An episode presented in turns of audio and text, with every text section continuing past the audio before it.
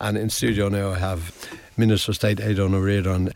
His responsibility for this is quite a remit uh, for mm. communities, culture, and equality, and also you're spread across the Department of Justice and Equality, as well as the Department of Arts, Heritage, and the Gaeltacht.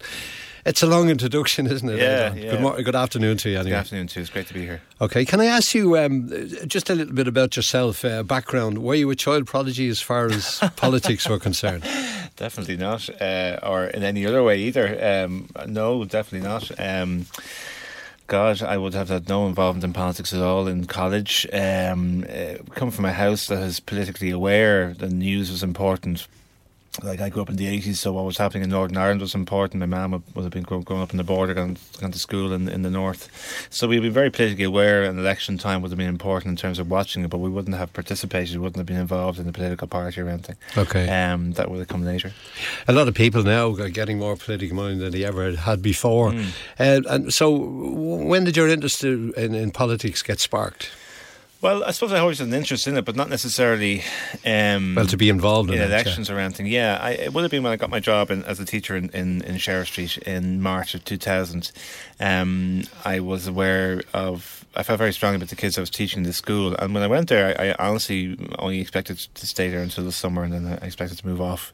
At that time, there was lots of jobs in mm-hmm. education. There was lots of vacancies around the place, and you could get a permanent job in a school.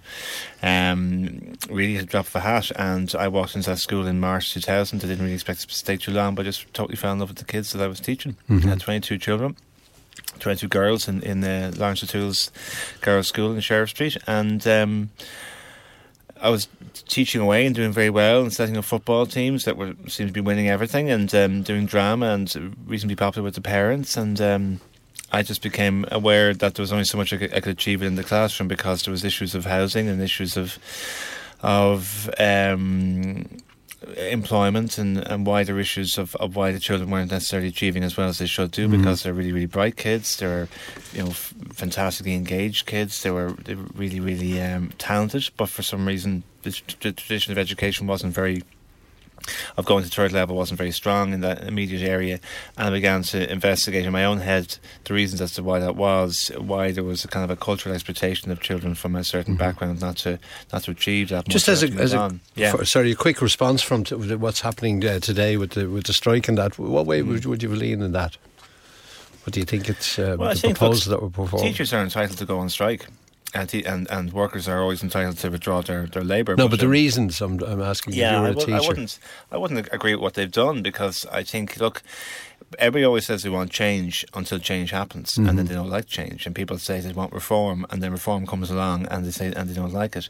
I think what's happened with the junior cert is completely different. We've completely different Ireland than we had 20, 30 years ago when we had an intercert or a junior cert that people needed to go into the workforce, age mm-hmm. 15 or 16. That is no longer the case. We don't want people leaving uh, school at age 15 or 16 with an intercert or a junior cert, as it's called now.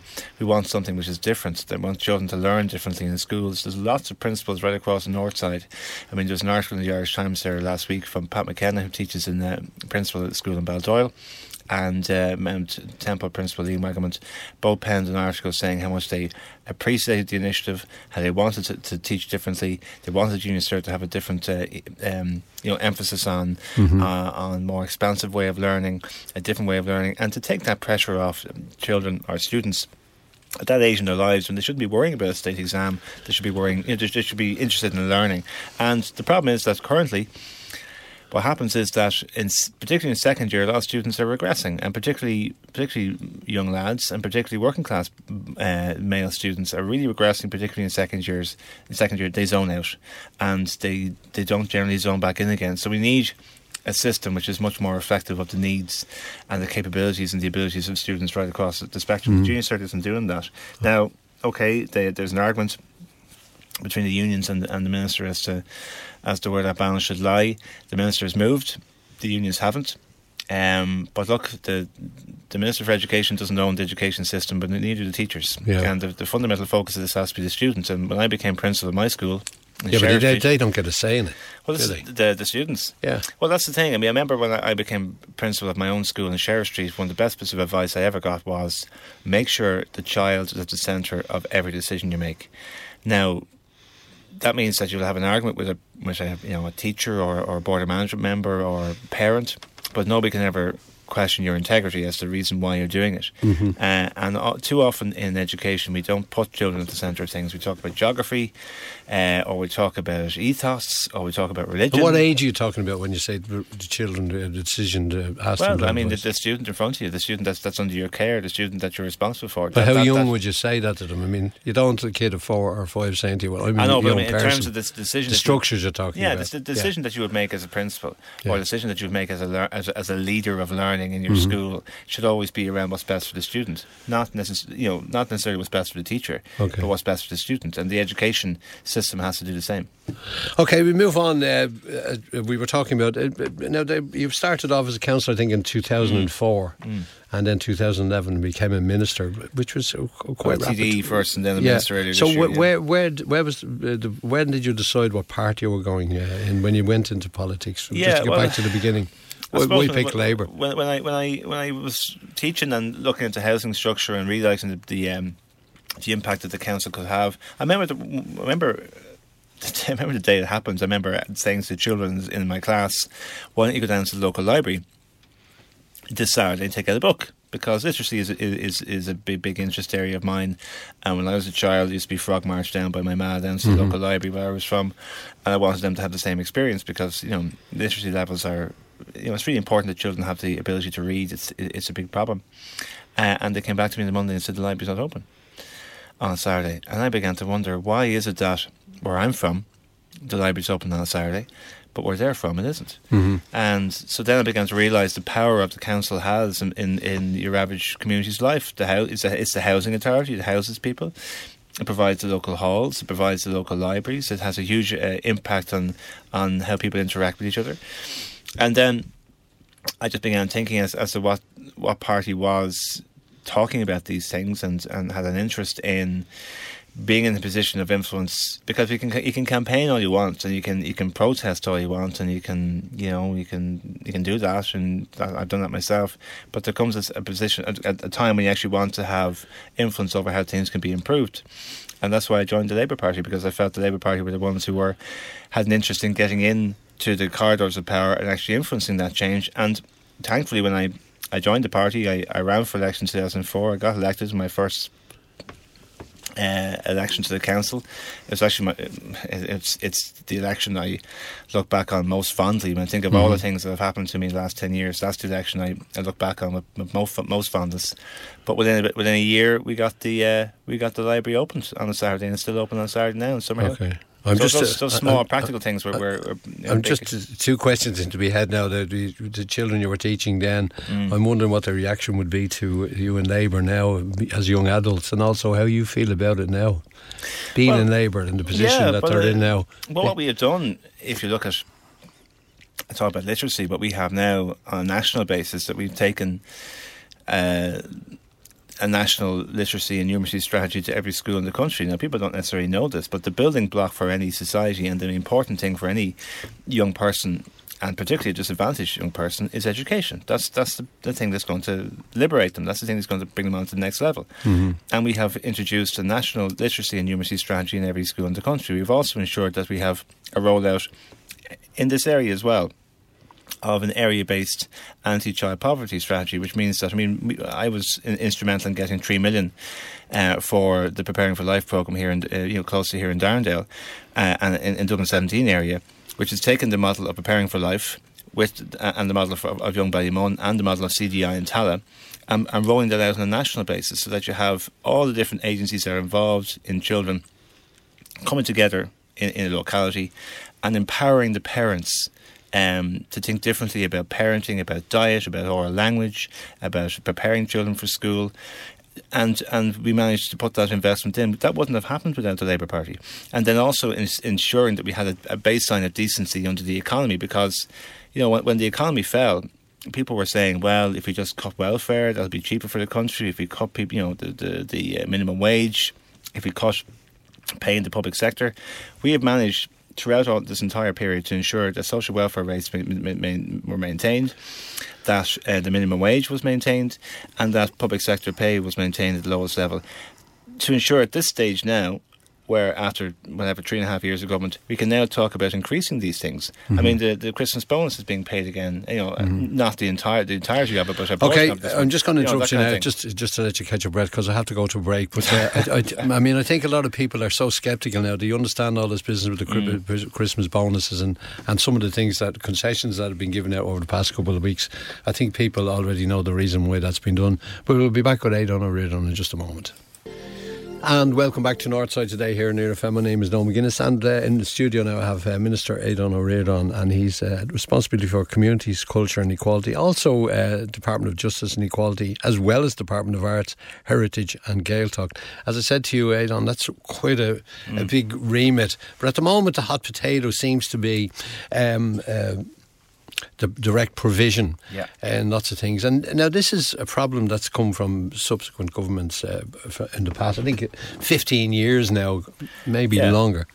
Well, uh, just to give the background to it, about 14 years ago, you would have had about 10,000 people coming to the country a year uh, seeking asylum.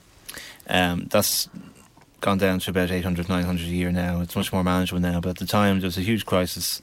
Uh, the agencies couldn't cope and the idea was that these centres would be, would, would be set up that people could live in them, be fed, looked after, and that was fine because the original intention was that people would live there for six months mm-hmm. before they got their, their answer as to what their application was in terms of uh, of seeking asylum here. So um, what's happened now, though, is that because of the nature of the system not working very well, people have been living there for 12, 13 years. There's been children who've been growing up in these centres. And there was originally about 60, there's now been there's now 34. It's costing the state about 55 million a year. And effectively, you have a situation where like in Ireland, we have a kind of a love affair with institutionalised living. In the 50s, we had about 200,000 people living in mental institutions. We had institu- industri- you know, industrial schools. Uh, we had the Magdalen laundries. We had mother and baby homes. And now, under our own watch, in the last 15 years, after everything we thought we'd learned, we have these centres around the country where people are living institutionalised lives and children are living in centres where they've known nothing else but a direct provision centre. Okay, but before um, I knew I was going to be talking to you about this, so I, I just at random, uh, what I normally do is do a little vox pop myself. No, mm. I don't record that, and I just go down and ask people's opinion on different things. And I was amazed at how many people uh, had no idea they knew about them, but had no idea. Uh, I think there was a program recently they might have learned something on, but uh, the regime. Uh, could you explain to me the way it works? When someone comes over, they're put into one of the. I think there's about uh, 70, 75, I'm not sure. No, there was, there was originally about 75, but then there's 34. 34, okay. Mm. So there's 34. So what way exactly, if someone comes over, what way does it work? What way are they paid? What are they supposed to do? Are they allowed out to work? Well, or? they get they get 1910 a week. Uh, they get about 9 euro for, for a child that, um, that they may have in their care. They're not allowed to work. Uh, their access to education is restricted, um, not at primary or the secondary level, but, but, but third level or further training. Um, they do get fed three meals a day in the centre. They're obviously, you know, they have um, they have shelter there as well, um, and that's okay if you're going to be there for a short period of time. And I've been to centres. I've visited about ten at this stage in the four months I've been a minister of state, and there's some of them I would have no difficulty staying in myself, and there's mm-hmm. others where I wouldn't stay a night in them. Yeah, I've heard you saying that. You wouldn't. Some of them you wouldn't even spend an hour. Yeah. Uh, does that incite you to say, well, okay, immediately, uh, you know, mm. this is the one that I'm going to work on first. Get it, get it uh, done away. I with. think you have to look at the overall system. I mean, like uh, people have said to me, just abolish the system, but I'm not going to put four thousand five hundred people on the on the housing waiting list. No, I don't mean abolish the yeah. system. I'm just saying when you pick when you find the worst one, if, if you've got uh, 34 and say you find two that you wouldn't spend an hour or two, and just mm. say, well, okay, they're gone mm. and get alternatives? Well, what we have decided to do is two things. One, we bring in legislation that means that any new applicants into, into the system here in Ireland will have a much quicker turnaround of their application. So we're hoping six to nine months, so there won't be a situation where they're here for years on end without a decision. The second thing we've done is we've established a working group which has already met twice and is meeting for a third time, I think, this week. And they're looking at all the issues around direct provision. Okay, the the reasons for the, the length of stay, the the, the, the you know the backlog of, of time that people are, are in the system, the issues around food, the issues around the, the payments they get, access to education, access to uh, to work. I know some people uh, in Ireland look at asylum applications and they say, "Well, I have very little sympathy for them." But I've met people from Af- Afghanistan these centres. I've met people from from war torn countries who have come into this country. And who, who, are you talking about? The ordinary public would say have no uh, sympathy. yeah, well, well, some people do. Yeah, unfortunately, Yeah. whenever I raise this topic, I get a lot of emails from people saying. You know, people say, "Well, how about our own homeless situation?" I mean, there's a homeless man died only last night in Dublin. Um, you know, what about this, that, and the other? But I think if if you think about where we are now as a country, we're now talking about a new republic, about the 1916 rising, the last hundred years of, of the of the establishment of the state, and what our value system and what we actually believe in. And we look at the 50,000 Irish uh, illegals that are in America.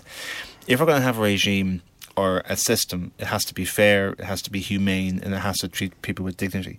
And that's what a modern country does. And I don't believe our system treats people with dignity. I think people are, uh, if they come here seeking asylum, they deserve an answer, they deserve a quick answer, and if they get that answer, then that answer should be. Uh, should be, you know, should, should, be- should be should be dealt with quickly. I'm, I'm sure a lot of um, I, I haven't heard it, but um, you may, probably maybe one of the first I've said that to something quick. Uh, The process seems to be so slow, but that seems Mm. to apply to everything. And just to, when you're talking about uh, the anniversary 2016, I had a good uh, Irish humour the other day that they don't need really to do much in O'Connell Street. Just get everyone to have a minute's silence, and you'll hear all the uh, people in Glasnevin spinning in their graves who died for the country around that time because they can't believe the way the country is today, the mess that it's in. Uh, it's, it's unbelievable. That I thought that was a nice touch of humour yeah, well, to well, it. well, people say that, but I mean, at the same time, for every person who gets on to me and says that uh, homelessness is, is, is, is a problem we need to address, somebody else will come on to me and say that they're paying too much tax. Now, there has to, there comes a stage where, you know, the tax that we pay pays for things. It's not the point of that. I You think. know, I and- don't. and that no, I think what, what a lot of you know, people say it's, services have to be supported. it's not. you know? It's not the point of that. It's like you have a portfolio now for say on direct Mm. provision. Yeah. And I think that what when when you hear that, a lot of people will watch and see what happens and how long it takes. It's not getting something done. Yeah. It's just how long it takes. I remember, Yeah. uh, I'm paraphrasing Albert Reynolds one time when he proposed the the bus lanes, and he was. He got so frustrated. He said, "Look, just give me a paintbrush and a paint, and, and I'll do it myself." Yeah. Why does it take so long to I do know, that I in- agree with you. And in this country? even even sort of setting up this working group, I really wanted to meet him for the first time in September, and it took until November. Small things that can irritate, but I suppose if you want something to be done right, I mean, we, we know this from football clubs or from residents associations or from radio stations or whatever. If you want to do something right that's going to last, Mm-hmm. you have to take time and do it properly. I mean, I'd love to bring it. This happens all the time with legislation. You can bring in a, leg- a piece of legislation, and guess what? Somebody takes a court case, and the, and the piece of legislation falls down, and then people say well, why didn't you? Why didn't you? You know, read it properly. I mean, people are always accusing us of rushing things through the door. I mean, sometimes you can't win. You know, you you, you try and, and, and push something through the door quickly so that it can have effect quickly, and then people say, well, you rushed it through. You didn't think.